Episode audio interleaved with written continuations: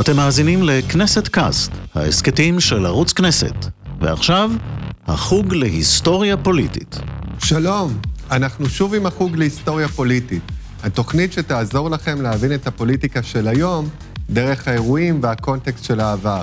והיום שאלה מעניינת, מה עומד מאחורי הסיפור של הגוש שאיבד כמעט את כל כוחו? בואו נתחיל.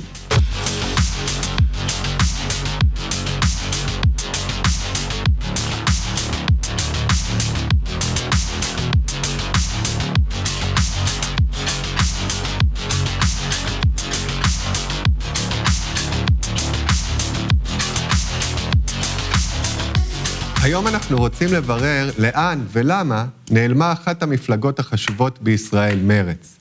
האם זה בגלל, כמו שפרשנים פוליטיים נוטים לומר, היערכות לקויה של פוליטיקאים לפני הבחירות, או שיש סיבות היסטוריות עמוקות יותר לדעיכתו ההדרגתית של השמאל הציוני הרדיקלי, זה שמעבר למיינסטרים ולמפלגת העבודה? זהו רגע מאוד קשה עבורי, ועבור החברים שלי במרץ. תוצאות הבחירות הן אסון למרץ, אסון למדינה, וכן, גם אסון אישי לי.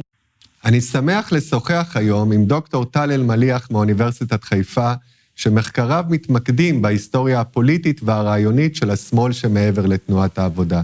טל, בוא נתחיל מהבסיס. כשמדברים במקור על שמאל ציוני רדיקלי, על מי אנחנו בעצם מדברים? מה ההבדל בין השמאל המתון, מפא"י, לשמאל היותר רדיקלי?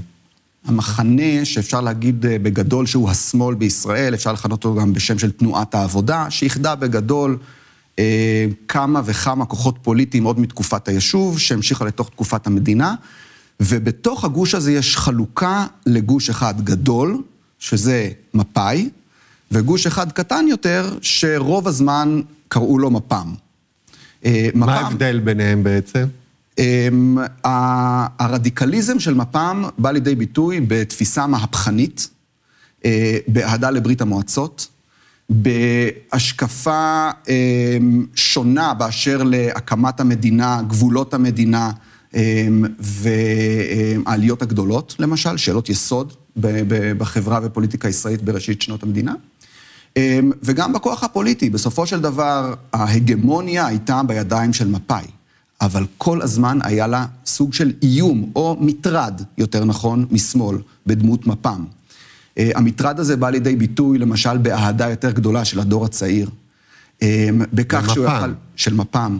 בכך שמפ"ם יכלה להתהדר במרד הגטאות, למשל, שזה היו חברים שלה. אה, התנועות הקיבוציות והאתוס החלוצי לכאורה היה יותר נוכח שם. ומפא"י המפלגה שהתבססה על ההסתדרות, על כוחות עירוניים יותר. אמ, וההבדל הגדול הוא באמת בגישה היותר רדיקלית, מהפכנית, לבין הגישה היותר מתונה, אה, פרגמטית, הייתי אומר. כאשר לכל הדבר הזה ביחד, נהוג היסטורית לקרוא שמאל, אבל זו באמת שאלה איזה גוונים היו בתוך אותו שמאל. לפני שנרד לגוונים עצמם, בואו נעבור לתחנה הבאה.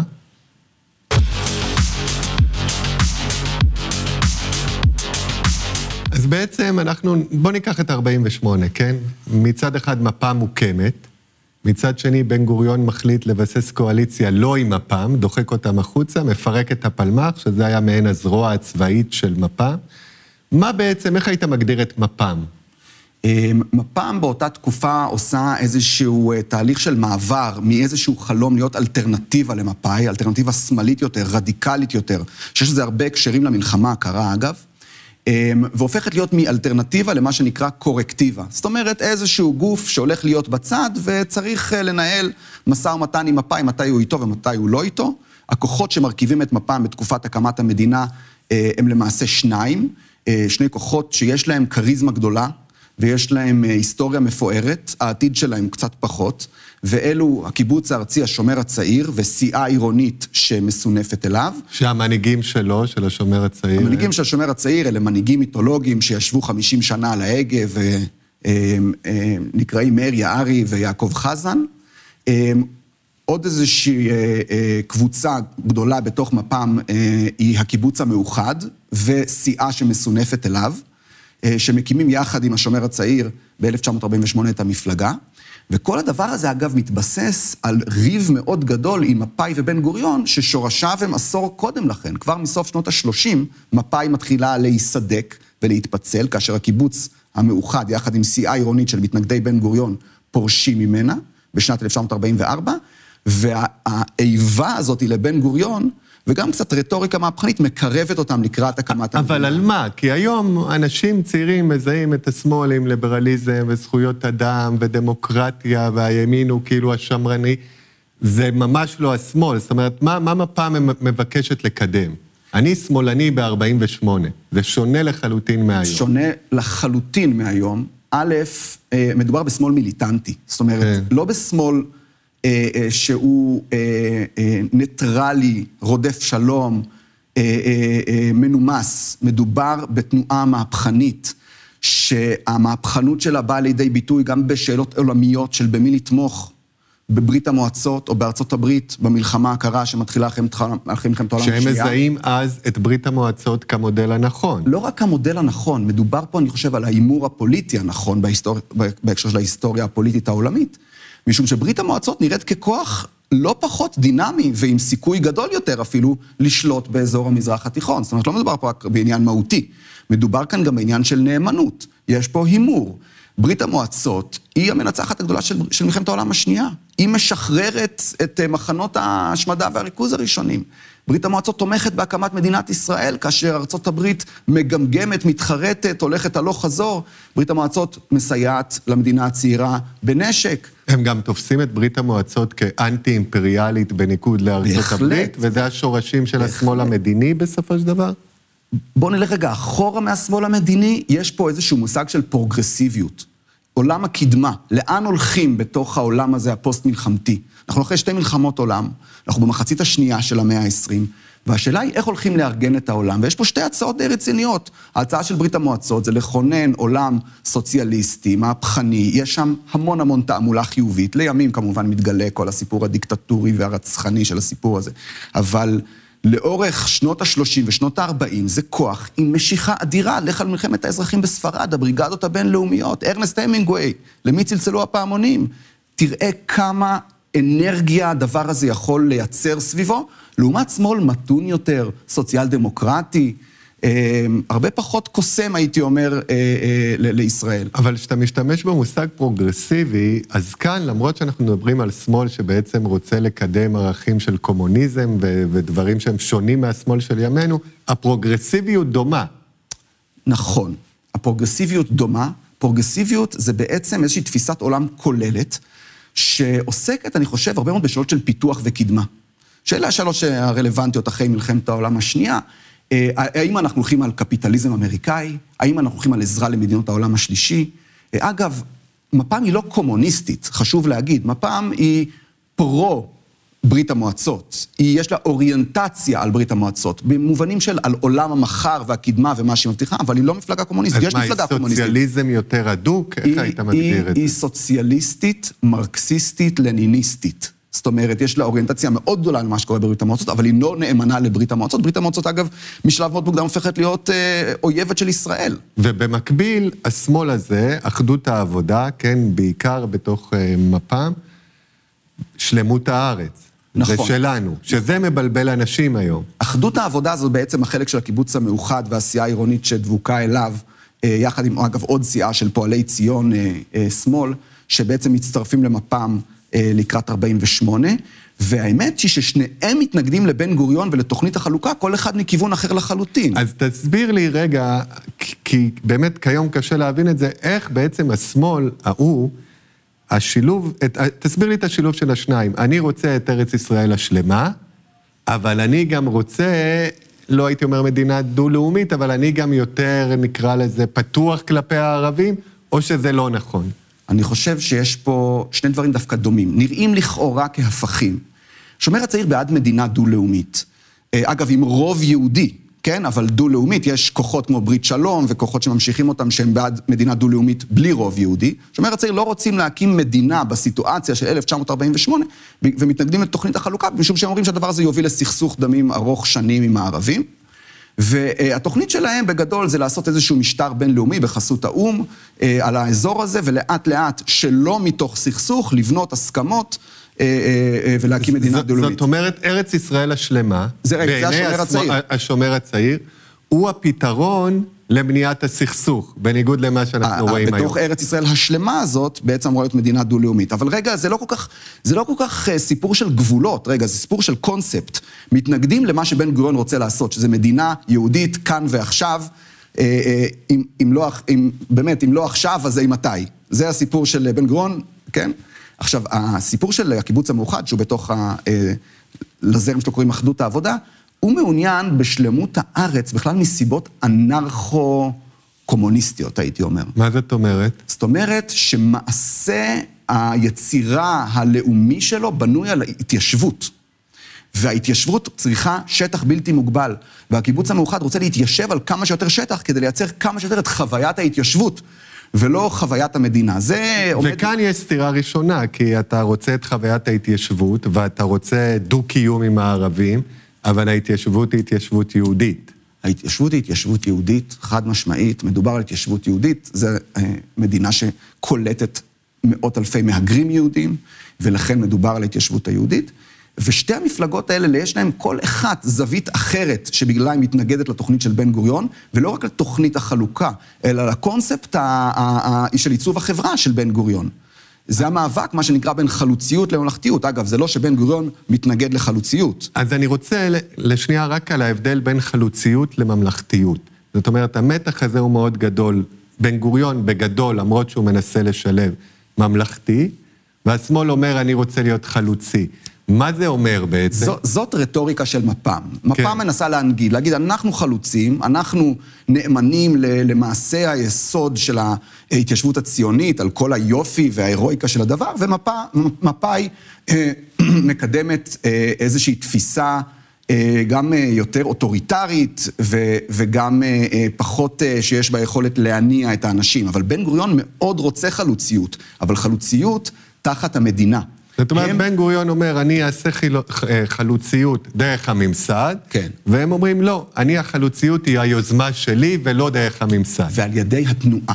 ועל ידי התנועה. זאת בוא... אומרת, הם, הם מזהים אורגן מפעיל יותר יעיל מהמדינה. אגב, בן גוריון לא מצליח להפעיל דרך המדינה חלוצים. הם, הם צודקים בהקשר הזה. כשיש תנועה וקיבוצים וקהילות ואת האתוס המהפכני, הם מצליחים לגייס הרבה יותר למעשה חלוצים מאשר בן גוריון, זו טרגדיה גדולה שהוא חי בתוכה. בוא נעבור לתחנה הבאה. 1963, המאמר המכונן של יצחק בן אהרון. המאמר של יצחק אה, בן אהרון, עוז לפורענות בטרם...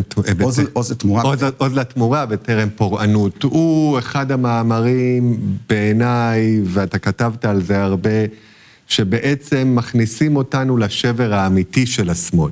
מה בעצם קורה שם? למה הוא כתב את זה? איפה הבעיה של השמאל בשנות ה-60 ומה הם מחליטים לעשות? א', אה, יצחק בן אהרון שייך לחלק של הקיבוץ המאוחד, אחדות העבודה, בתקופה של 63, הם במדבר הפוליטי. מפ"ם בכלל מתפרקת ב-1954, שתי הכוחות בתוכה, שיש להם משותף סביב התנגדות לבן גוריון ואופי הקמת המדינה וכולי, הם לא מוצאים את המשותף אחרי שהם נותרים מחוץ לממשלה ומזהים שאין להם בעצם עתיד פוליטי. שומר הצעיר מתחילים לבדל את עצמם לכיוון השמאלי יותר, ואחדות העבודה מתחילה לחתור חזרה לכיוון מפא"י, כי יש לה, יש לה DNA של אה, מפלגת שלטון, בסוף הייתה שייכת למפא"י הרבה מאוד שנים. בשנת 63' הם במדבר הפוליטי, ויצחק בן אהרון כותב את המאמר הזה כאיזושהי, אה, אה, הייתי אומר, אמירה לבאות כלפי תנועת העבודה בכלל, לא רק על אחדות העבודה על מפ"ם, הוא אומר, תנועת העבודה בכלל, בזיהוי מוקדם מאוד, איבדה את המשיכה האלקטורלית שלה. אנחנו מדברים על שנת 63. למה? בגלל שהוא מזהה שיש את, אה, הייתי אומר לזה, ציבור המהגרים הגדול, בעיקר צפון אפריקה, אזור אסיה, מזרח תיכון וכולי, שמתהווה כישראל השנייה, שמפתח עוינות אל תנועת העבודה, ונוצר פה דיסוננס מטורף, תנועת הפועלים מנוכרת לפועלים. שזה מדהים, כי אני אתן לך מהניסיון שלי, מבגין והמחקרים על הימין, בגין אומר באותו שלב, אנחנו, העצמאים הקטנים, הסוחרים הקטנים, אנחנו מעמד הפועלים, כי אני האדם העמל, ואתם הפועלים כבר אליטיסטים, כי יש מאחוריכם את המנגנון. ובעצם מה שקורה הוא שהפועלים כבר לא מזדהים עם תנועת הפועלים.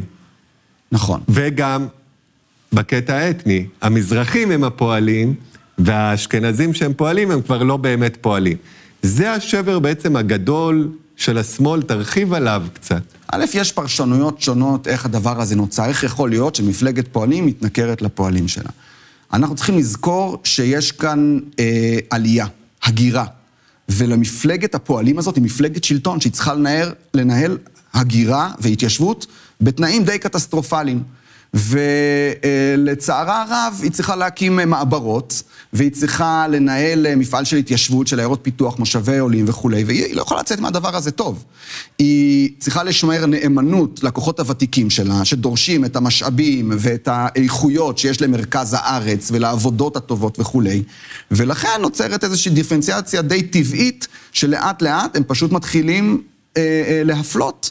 אה, אה, בצורה שאפשר להגיד שהיא מכוונת או לא מכוונת, יש לדבר הזה ויכוח מחקרי, אבל עובדתית אה, נוצר כעס. זאת אומרת, זעם. אני רוצה לחדד את זה, טל, כי זה מאוד קריטי.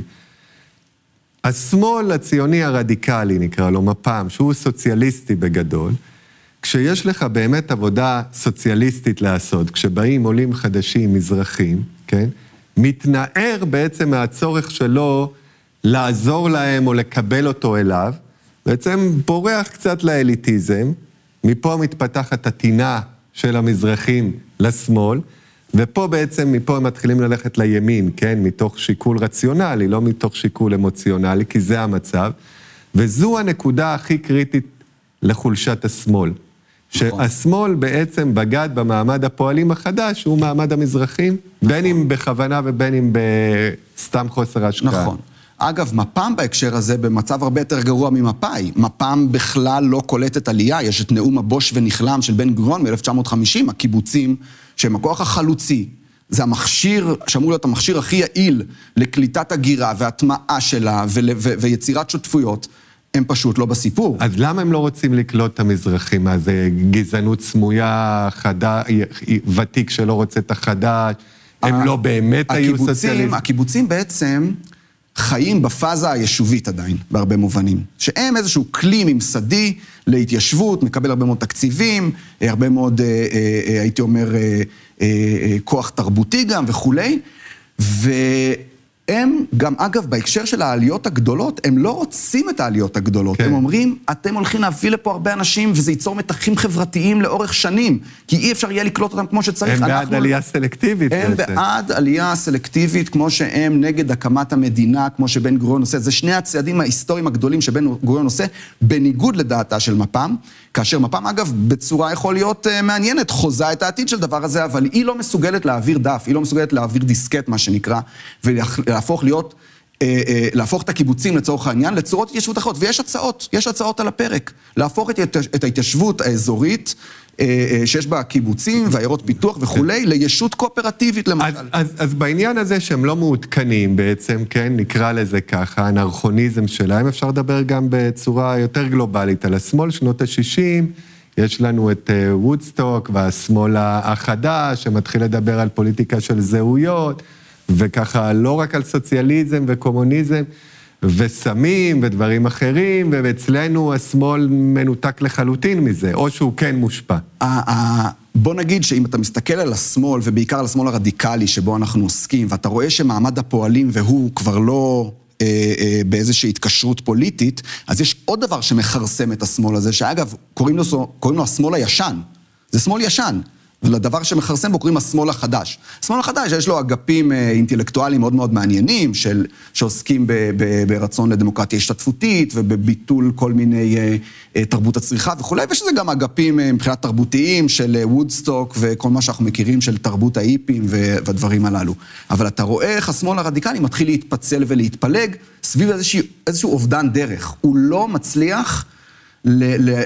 לייצר את עצמו מחדש, להמציא את עצמו מחדש בעידן המדינה.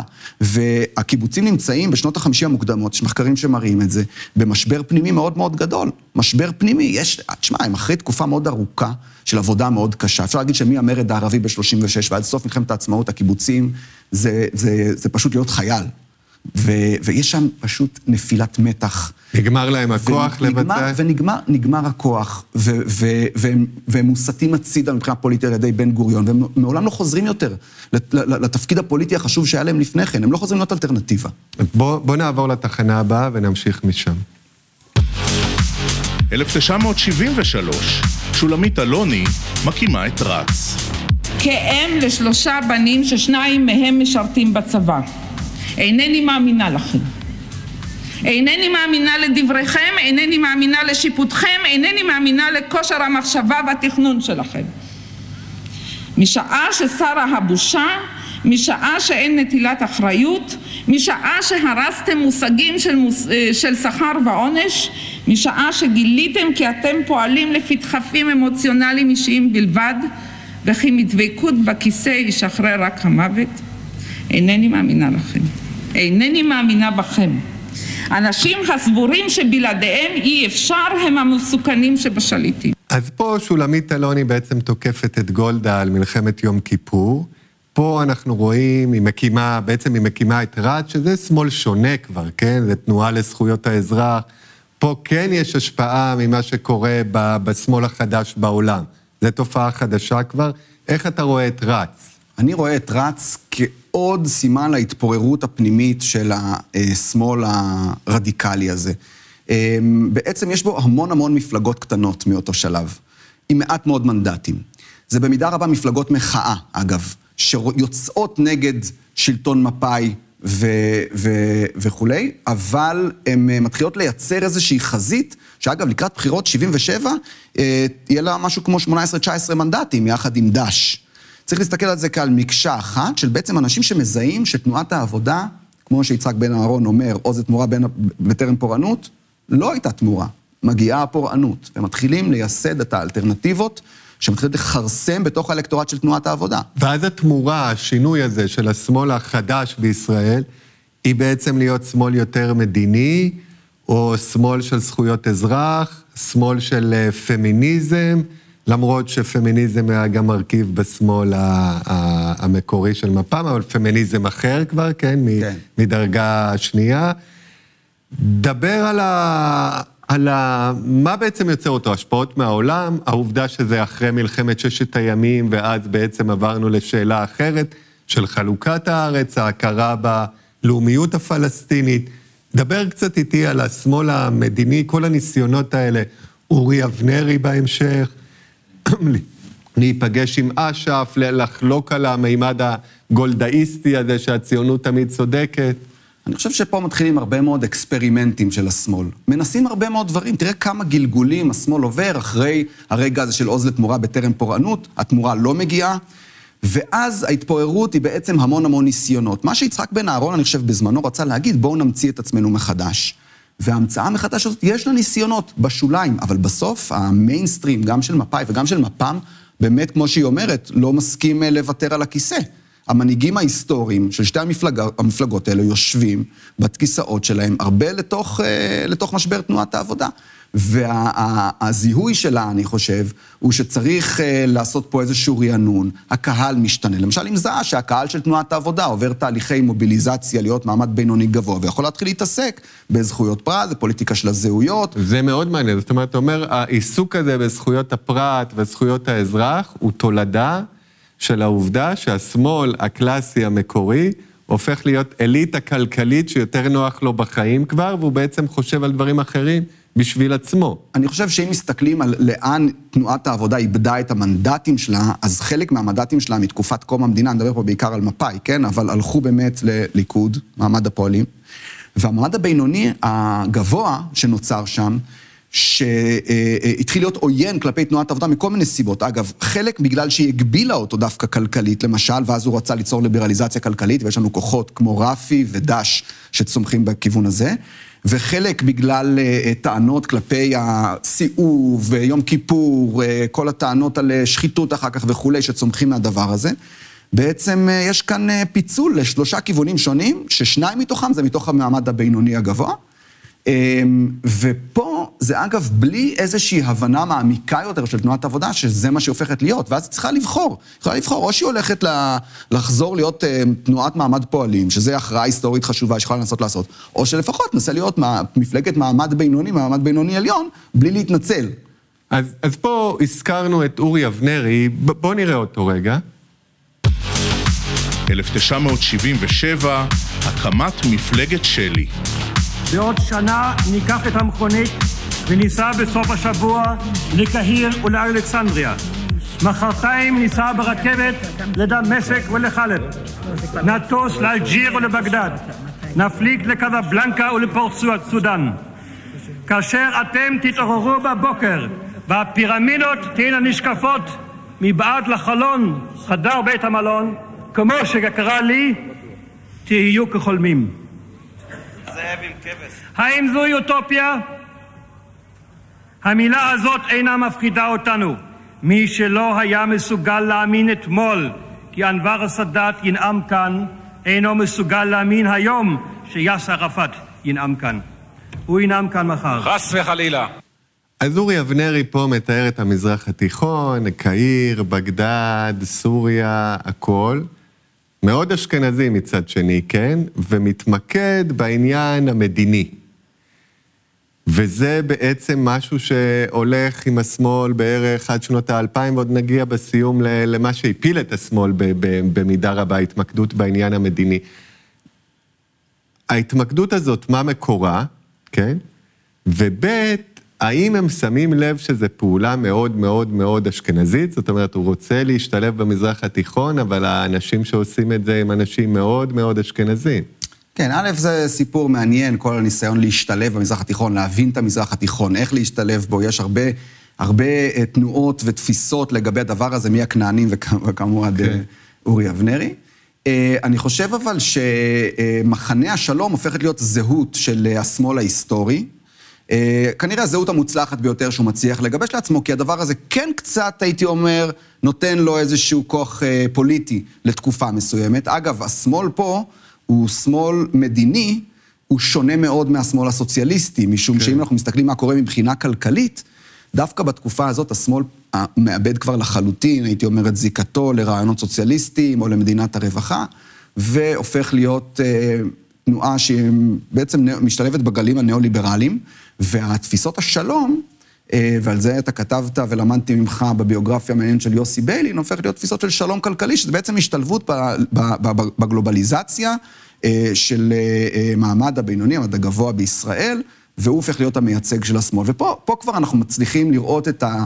את האירוניה הזאת שבישראל המעמד הגבוה הוא שמאלי והמעמד הנמוך הוא ימני, והסיפור של השלום מסביר את זה טוב מאוד, כי למי עוזר השלום הזה בדיוק? אז, אז זה מדהים, זאת אומרת, בשנות ה-70 אנחנו מדברים עדיין על שמאל, הוא מתחדש, אבל הוא מתחדש בצורה כזו שהוא ממש לא השמאל הסוציאליסטי המקורי, שמאל שהוא דווקא אליטיסטי מבחינת המיקום שלו בחברה, כן, המעמד היותר גבוה, שמאל ששם את הדגש על המדיני ולא על החברתי, שמאל שמבין שהמדיני, או שהוא לא מבין שהמדיני דווקא ישרת את המעמד הגבוה ולא את המעמד הנמוך, וזה בעצם בסיס להבין כל מה שקורה בישראל העכשווית במידה רבה מבחינת הקרע בין הימין לשמאל. אה, נכון, הקרע הזה הוא חופף חלוקה מעמדית. אני אגב רוצה להגיד עוד מקום שהשמאל עובר אליו, וזה התרבות. יש את המונח שמאל תרבותי.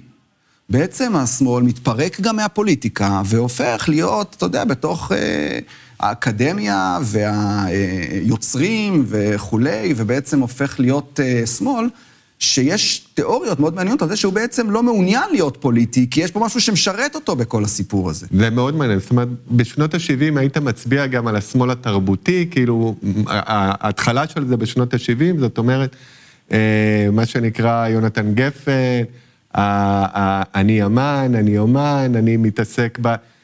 ההתחלה הזאת של השמאל התרבותי, שהם גם בכוונה רוצים להישאר במיקום הזה ולא להיכנס לפוליטיקה, זה גם שנות ה-70. כן, כאשר הם לא רוצים להיכנס לפוליטיקה הזאת, כי בעצם ההגמוניה של הימין, מבחינה כלכלית, משרתת אותם. זאת אומרת, הם בכוונה לא עושים את הדבר הזה, ואגב, יש... זאת אומרת, עדיף להם ימין בשלטון, ותן לי להיות השמאל ואותי כותב ספרים נגד. ואני כותב ספרים נגד.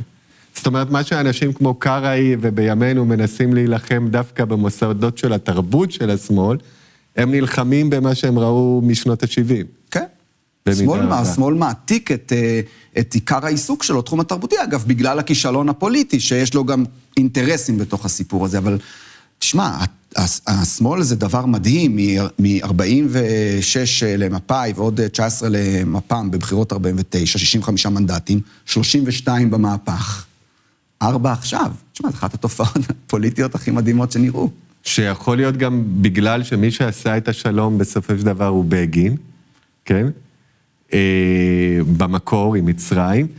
ואז השאלה שלי, האם השמאל המדיני או השמאל התרבותי, יש פה כן הצלחה כשאתה מסתכל לטווח הארוך. זאת אומרת, הדברים שהם דיברו עליהם, בואו נחשוב על שתי מדינות ובואו נדבר עם אש"ף, ובואו נרד מהחזון של ארץ ישראל השלמה, וההשתלטות אה, על מוקדי התרבות, בזה השמאל כן הצליח. אמ, אני חושב שקשה לדבר על השמאל במונחים של הצלחות. אני חושב שמדובר פה באחת הטרגדיות הגדולות אה, מבחינה פוליטית של איזושהי תנועה, בלי קשר אם אתה רוצה, אוהב אותה או לא. אה, אבל אני לא יודע אם זה נכון להגיד, תשמע, בסופו של דבר הם הצליחו בדברים הללו. אני חושב שאגב, השמאל כן היה לו איזשהו תהליך של הצלחה, אבל זה במחצית הראשונה של המאה ה-20. זאת אומרת, אם יש מהלך שהוא מצליח בו, ואז עומד נבוך נוכח ההצלחה, זה ממש תחילת שנותיה של המדינה. הוא מקים את המדינה, הוא מצליח לבנות פה מעמד פועלים, הוא מצליח לבנות את ההסתדרות וכולי. ודווקא ההצלחה הזאת היא מכרסמת בתוכו, כי בעצם ההצלחה הזאת גורמת להיות מעמד בינוני-בינוני גבוה, שזה מזין okay. את כן. כל תהליכי ההתפרקות. יש פה תהליך דיאלקטי, שההצלחה גורמת לכישלון. בואו נתקדם קצת לשנות ה-80, נעבור לתחנה הבאה. 1992, הישג השיא של מרץ.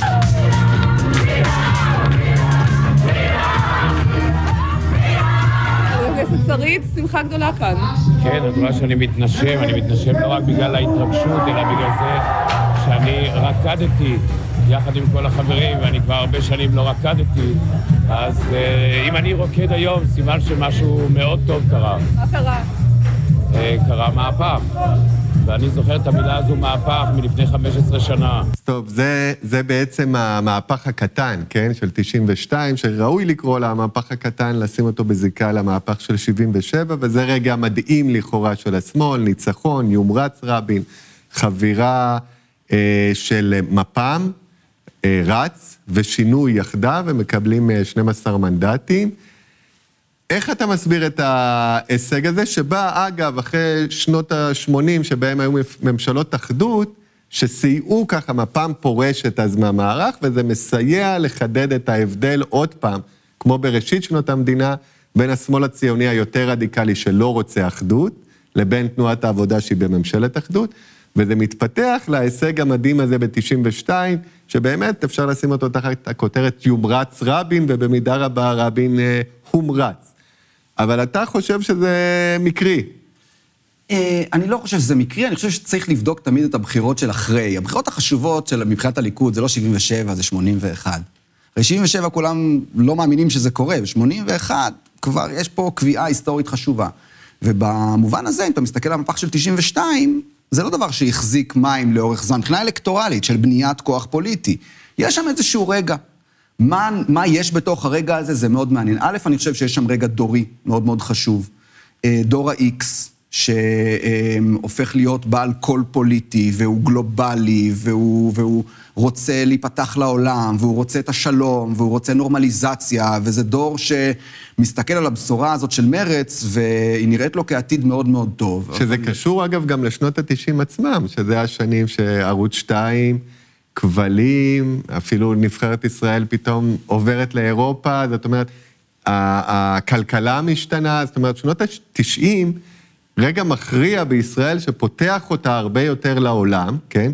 דווקא על ידי שני מנהיגים כמו רבין ופרס, שמהמקור אה, אה, של השמאל הציוני הסוציאליסטי, וזה חלק מהשינוי, זאת אומרת, אנשים מצביעים למרץ לא בגלל שיש איזושהי אידיאולוגיה ברורה, אלא זה מה שאתה אומר, דור ה-X, זה איזושהי המשך של הפתיחות שלי לעולם, ואני רוצה לעשות את החמישייה הקאמרית, ואני אני חושב שזה רגע של חלום שהוא טרגי כמו הרגעים של החלום בקום המדינה.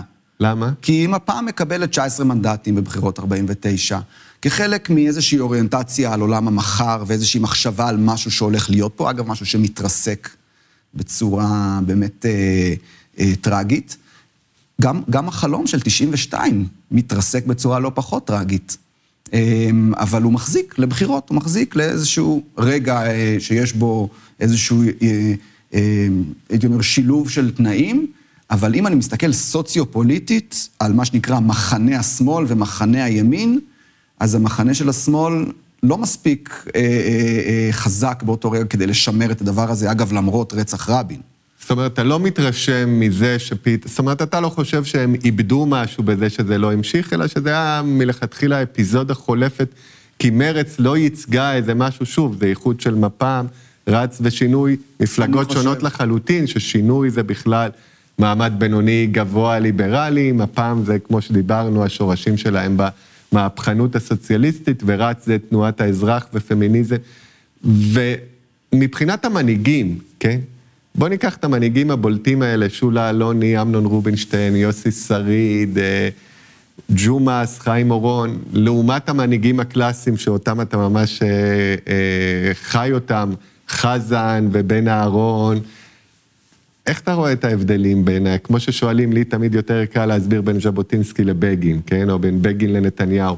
איך אתה רואה את ההבדלים בין הדורות בשמאל? אני חושב שתהליכי השינוי של השמאל מעמידים סימן שאלה גדול מאוד, האם המנהיגים מהדור החדש יותר, של לקראת שנות האלפיים, הם, יש להם באמת איזושהי זיקה ממשית ל, לרעיונות שמאל וערכי שמאל. אני לא יודע, אגב, גם מבחינת פרס ורבין, שמאל מדיני, אני לא יודע, אנשים שבקדנציה של רבין, הקדנציה השנייה שלו בעיקר, עובדים מדיניות מאוד ימנית מבחינה כלכלית.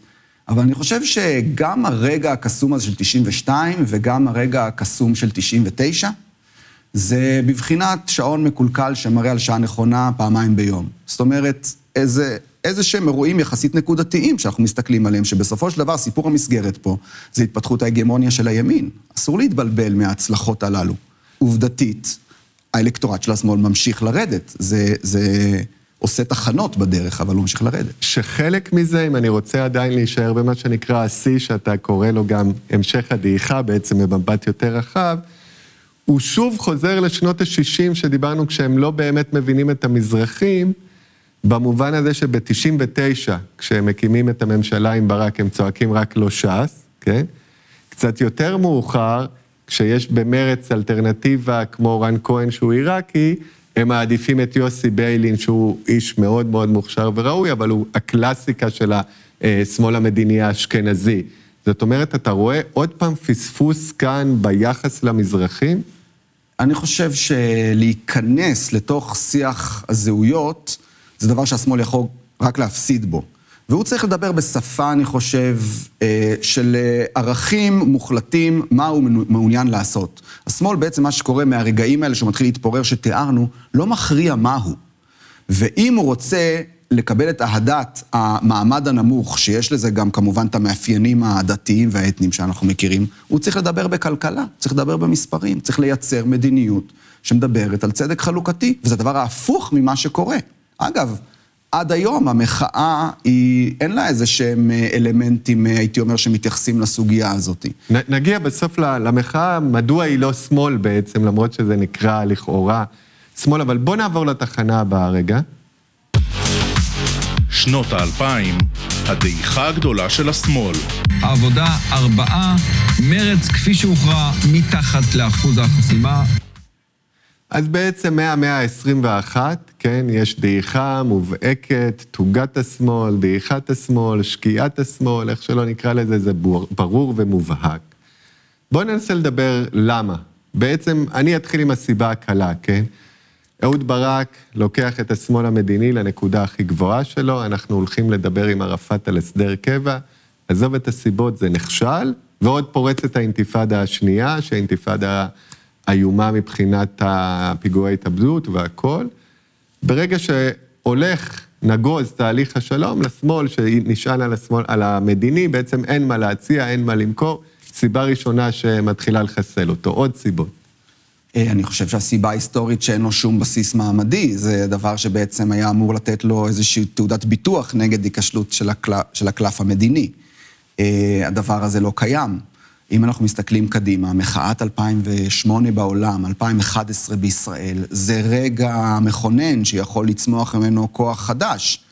אה, וזה די מעניין אגב שגם הרגע הזה התפספס והלך ליאיר לפיד. אז זה מאוד מעניין. זאת אומרת, אתה אומר ש-2011, המחאה החברתית הגדולה, הייתה יכולה, השנה הזו הייתה יכולה להיות נקודת הזינוק וההתחדשות של השמאל, כי באמת הוא חזר לדבר על חברתי-כלכלי במידה רבה, וזה נבזז או נגנב או נשדד או תומרן ללכת ליאיר לפיד בסוף, די כמו הסיפור שוב של שנות ה-60. אני חושב במובן הזה הטרגדיה זה עמיר פרץ והסיכוי שהוא היווה לבניית אה, שמאל אה, מעמדי, אה, שיודע לשוחח עם הפריפריה ולהביא אה, מצביעים מהמקומות הללו. כמובן זה גם מתייחס לכל סיפור הכישלון, הייתי אומר בסופו של דבר, של שלי יחימוביץ' להוביל את הכיוונים הללו. אבל אני חושב שמאז כבר באמת מדובר על איזשהו מוות קליני. שם עדיין אפשר לראות סיכויים כאלה או אחרים. אבל המחאה החברתית של 2011 הוכיחה, או הייתה אמורה להוכיח, שיש תשתית לעמדה שמאלית בישראל, או שלא, שהמחאה הזאת בעצם הייתה, כמו שהמבקרים שלה אמרו, אני בסך הכל רוצה שיהיה לי קל יותר לקנות דירה, ויאיר לפיד צדק בעצם, שהוא אמר, הסיפור פה על איפה הכסף. אה, אני חושב שיש למחאה הזאת באמת אה, כל מיני עומקים. אה, שאפשר לעבוד איתם. יש את הרובד של מחאת קוטג' ויש את הרובד של אה, דור מעמד, מה שנקרא, שזה בעצם, היום אנחנו מסתכלים מהמילניאלס ודור ה-Z, שחווים אה, אה, באמת אה, אה, כזה איום כלכלי, שאגב, מהווה פוטנציאל חדש לבנייתו של שמאל. זה דבר שצריך לדבר עליו, זה גם די מה שקורה בארצות הברית ובמדינות אחרות באירופה גם. אה, אני חושב שבאופן דיאלקטי, תנועת העבודה מצליחה במהלך... אה, המחצית הראשונה של שנות ה-20 מייצרת מעמד בינוני, המעמד הבינוני הזה בוגד בה ומביא לכישלונה, וכישלון מדינת הרווחה, היעלמות השמאל והערכים שלו וכולי, מייצרים מחדש, תחת ההגמונה של הימין, אה, כזאת פגיעות כלכלית של מעמד כל כך גדול, אגב, לא רק מעמד הפועלים, מעמד הביניים השוקע, מה שנקרא הפריקריאט, אגב, במונחים... אה, זאת אומרת, ככל ש... שאתה מחליש את הכוח הכלכלי של הציבור, אתה גם מחליש את האפשרות לעשות איזושהי רוויזיה לכיוון, אה, נקרא לו, סוציאלי יותר? לא, ככל ש... דווקא ככל שיש סיכון כלכלי גדול יותר שמרגישים הצעירים, דווקא יש פוטנציאל להתחדשות של רעיונות שמאליים מסורתיים של השמאל הסוציאליסטי של פעם. אוקיי. בלי ברית המועצות הפעם. אז, אז זה מה שאני... אז למה זה לא קורה בעצם? א', אף אחד לא אומר שזה לא קורה. זה קורה במקומות בעולם, לא קורה בישראל. כן. אני חושב שבישראל אה, יש אה, היום... אה, מבוכה מאוד גדולה במחנה השמאל, האם בכלל להמשיך להיות קשורים באיזשהו אופן לגופים ההיסטוריים, או שצריך להמציא את הסיפור הזה מחדש. אני אגב בגישה שצריך צריך להתחיל פה עבודה תשתיתית, מחודשת, תוך כדי התנתקות מסמלי העבר, שהם לא מפרנסים היום מבחינה אלקטורלית שום דבר, אלא בעיקר יודעים להרחיק. להתחיל פה עבודה תשתיתית, מעמדית, חדשה, שלאורך זמן יהיה לה גם את הסמלים ואת השמות שלה. ושתבנה דבר שלא צריך עכשיו לכנות אותו בשם, אבל שבמובנים הפרקטיים הוא יהיה הכוח שפעם היה השמאל הסוציאליסטי. ואז מה, השמאל הזה צריך לבנות את עצמו על ערכים ליברליים, להתנגד לרפורמה המשפטית, או שלא? השמאל אני... תמיד צריך להיות חברתי, ומי שרוצה להיות ליברל צריך להיות מחנה אחר. אני חושב ש... כי בישראל זה לא ברור, אנחנו קוראים חושב... למחנה הליברלי שמאלנים. נכון. אגב, גם תסתכל על המפלגה הדמוקרטית בארצות הברית, המפלגה הדמוקרטית בארצות הברית די ברור מי שם ליברלי ומי שם סוציאליסטי, על זה היו הבחירות סנדרס אה, הילרי בזמנו, וזה הצליח לבדל משהו מאוד מאוד חשוב. ליברליזם זה לא שמאל במובן ההיסטורי. אפשר להגיד שהשמאל נהיה ליברלי. אבל אנחנו חייבים לדבר פה על איזה שהן קטגוריות סמנטיות שנשארות, אחרת אה, אי אפשר לדבר על מושג שמאל יותר, כי הוא פשוט כל כך הרבה מתחלף ומשתנה. אז למה בעצם להמשיך לדבר על שמאל-ימין? למה שלא נדבר, כמו יש את הדעה הזאת, על ליברלים ושמרנים, ולהגיד, די, היה פרק בהיסטוריה שטל אלמליח מומחה בו לגבי השמאל, הוא נגמר, לא צריך להחזיר אותו, בואו נדבר על ליברלים ושמרנים. כי אין יותר שמאל וימין, וזה הסיפור. אז אני חושב שהמפה המפה לא מראה באמת שאפשר לחלק לליברלים ולשמרנים, כי יש עדיין, גם תחת הסיפור הליברלי, מעמד נמוך. סיפור הליברלי לא פותר מתחים חברתיים, להפך, הוא מתעלם מהם, הוא מייצר אותם. וברור שעכשיו, במחאה הנוכחית, הליברליזם הוא כוח שיש לו תפקיד חשוב, הוא עוצר דברים. השאלה מה נבנה, מה הולך להיווצר מתוך הדבר הזה, ביום שאחרי, חוץ מלעצור דברים. זה לא יכול להיות שאנחנו כל הזמן חושבים במונחים של אה, אה, רק לעצור, רק לבכות, רק להצטער. שים לב שדור המחאה, שמובילים עכשיו הרבה מאוד ארגונים בתוך המחאה, זה אותו דור ה-X, שבזמנו, אגב, גם היה נוער הנרות. נכון. זאת אומרת, זה עוד פעם... אלה שהיו בני 20 לפני 25. עכשיו הם בני 45, זה הדור שלי ושלך. 45 מובילים את המחאה. בדיוק. עכשיו, דור, נוער הנרות היה שם בכיכר כדי לבכות איפה היינו. בתקופה של עליית הימין הרדיקלי וההסתה והאיומים, ואנחנו בילינו בדיסקוטקים ולא יודע מה עשו עוד.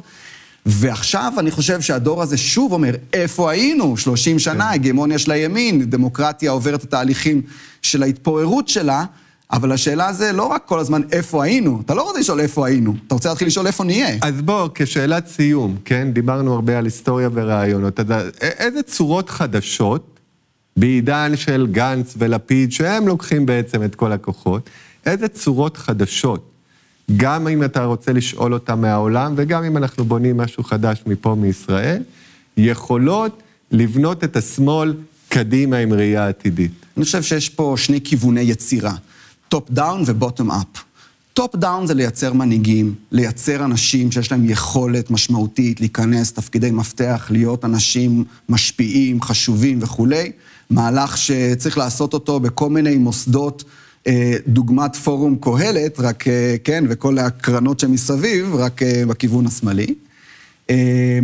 ומצד שני יש גם את ה-bottom up, שזה בעצם grass roots politics, שזה לארגן אנשים. מה שנקרא organizing. איך עושים organizing? על ידי איגודי עובדים, על ידי עבודה קהילתית בשכונות, בערים, מלמטה, ועל ידי חינוך. זה בעצם הכיוונים שאני חושב שיש בהם התחלות של פעולה. אמ, ומעניין מאוד לראות אם ההתחלות האלה גם ימשיכו ויצליחו. אז במובן הזה שאתה אומר על ידי חינוך, אפשר לומר שמפ"ם צדקה כשבן גוריון ביטל את הזרם הסוציאליסטי בחינוך, כי זה בעצם מה שהפחית במידה רבה את הכוח של השמאל, כשהזרם החינוכי שלו בוטל לטובת הממלכתי. אני חושב שמעניין מאוד להסתכל אחורה בדיוק, אגב, לא רק על פירוק זרם העובדים בחינוך, אלא גם על פירוק הפלמ"ח, וגם, אגב, היה סיפור של איסור פעולת תנועות הנוער החלוציות בבתי הספר. ולהגיד, כבר אז נבלמו הרבה מאוד דרכים של השמאל הרדיקלי להתפתח, שם הוא פחות או יותר איבד את תפקידו ההיסטורי, ובאופן מאוד מעניין ומשונה, הוא חוזר עכשיו להיות כוח רלוונטי. אז בנקודה לא ברורה לאן זה הולך, נסיים. טל, תודה רבה, עזרת לנו להבין את ההיסטוריה של השמאל, וכמובן לקבל קצת תובנות לגבי העתיד. אנחנו נהיה פה גם בשבוע הבא. תודה רבה.